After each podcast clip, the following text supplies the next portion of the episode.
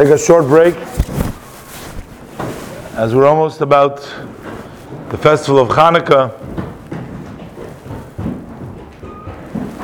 We'll talk a, a minute about Hanukkah. As you know, that our lamps, our Hanukkah menorahs, the Chanukias, they have eight holders, eight places to light, and the reason for that is, of course, because the miracle lasted for eight days. The miracle of the oil lasted for eight days, so we celebrate Hanukkah for eight days, and so uh, the last night we light the all the lights of the menorah corresponding to the eight days, and that's why we have eight holders for the menorah, for the Chanukiah.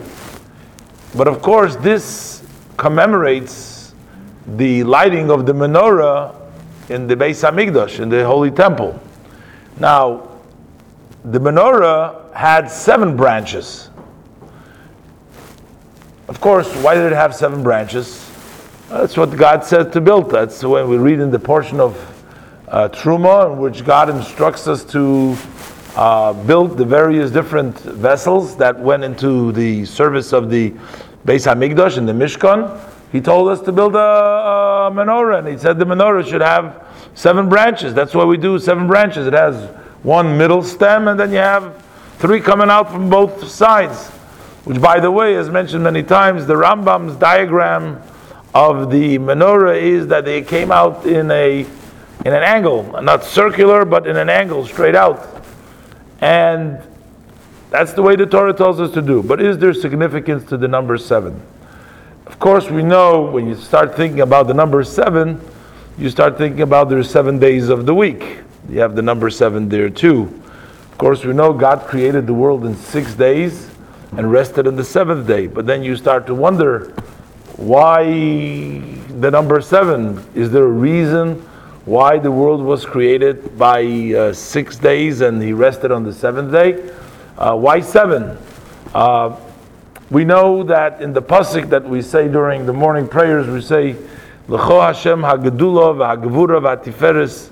He counts seven different praises or characteristics, so to, to speak, which is the expression of Hashem, Hashem's greatness, Hashem's strength. There's also the number seven over there, the number seven expression. We know God also has seven names that are not permitted to be erased. The Sheva Shemes Shenim Chokim.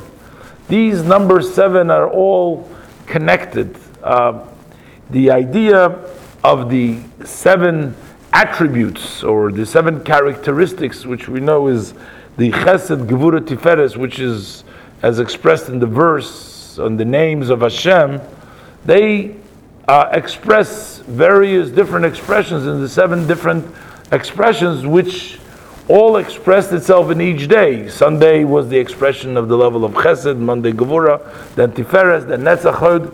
Those who count the Sfiras Omer, you know, in the Sfiras Omer, you also count the seven weeks and you count seven times seven. So you have each one, you have Chesed, Gevura, Tiferes, and then you have uh, the seven. Then you do it seven times seven.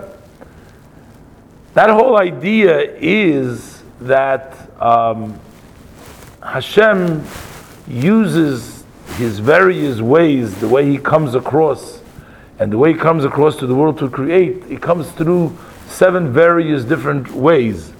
What is the meaning when we say that Aaron lit up the menorah, he lit up the seven? Because as take if we take it as a metaphor to us, we also have corresponding, we have the seven characteristics, we have the seven emotions that we all have, our soul has the seven emotions. And to bring light and to light the menorah, or when we say to light our own menorah, that would mean to take us out of darkness and make it light, which means if we want to talk about people, we have various emotional feelings that we may have. Not all of them are always proper.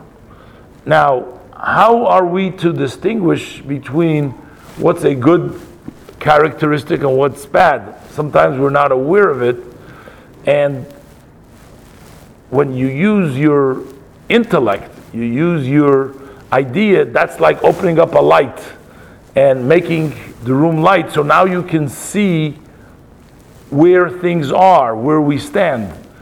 When you bring in the level of the intellect into the emotion, then you can sort of direct and figure out and see what is proper, what is positive, and what is negative.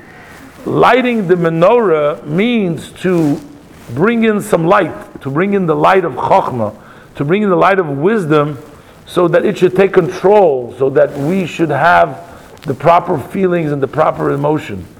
For the Kohen Gadol to do the service in the temple, to light the menorahs, that represents, he lights the seven branches, he lights the various different seven emotions, the seven branches of for which world was created, each day with one one branch. Lighting them means to infuse them with holiness, with light, with recognition, so that all the world and all of creation should be in a proper way. As similar, we also have that same concept as far as the Jewish people go. We know that the Jewish people started off with 70 people. After Abram, Yitzchak, and Yaakov, when they went down to Egypt, it says the number 70. 70 is also 7 times 10, because in one way we can count the Sephiros 7 times 7, but we can also count them 7 times 10. So that also represents within the Jewish people themselves, there is basically seven different types, seven different branches, seven different people. Some people are more lenient to chesed, some more to gevura, some different ways. To bring in the light means to direct and to open up to bring it in the right way. So basically, in very simple words, it means that we ourselves need to light our own menorahs, meaning our own emotions, our own ways. We need to light them, illuminate them, so that we can start making sure that they are going in the right directions, that we're not blind, we're not in the darkness, but that we're actually out light. Which also explains a very interesting com- concept. You know, we read the story in the Talmud that says that they uh, found one jug of oil that was sealed. But it doesn't say just it was sealed. It says they found a jug of oil that was sealed with the seal of the Kohen Gadol. So why is it important to know that it was the seal of the Kohen Gadol? The main important part is that it was sealed, so they knew that it wasn't used, that it wasn't defiled, that the Goyim didn't touch it. So that's how they knew it was good. Why does the Gemara emphasize that it was a seal that was sealed with the, with the seal of the Kohen Gadol? And it's the same idea, just like the Kohen Gadol is the one that lit the menorah.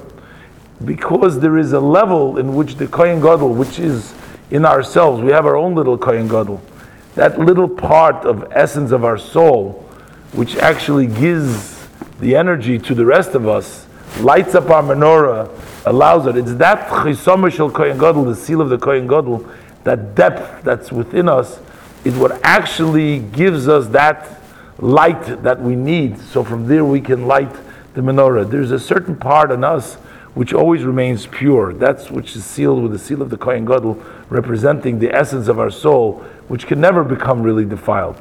Being sealed with the seal of the Kohen Gadol represents that level, and when we can sort of tap in and we find that spark, we find that oil, we find that depth, then we can light the menorah, then we can celebrate the Hanukkah, and as we do, we increase every day in light, and light brings joy, joy brings blessings, and blessings brings to us all that we are needs uh, from HaKadosh Baruch Hu, that we have a happy and a joyous Hanukkah, and then from there we have a happy and a joyous year, a joyous winter, and we uh, expect the coming of Mashiach, the Meher in which we will light again the lights of the menorah, actually, in the Beis Hamikdash, the way we're supposed to do it.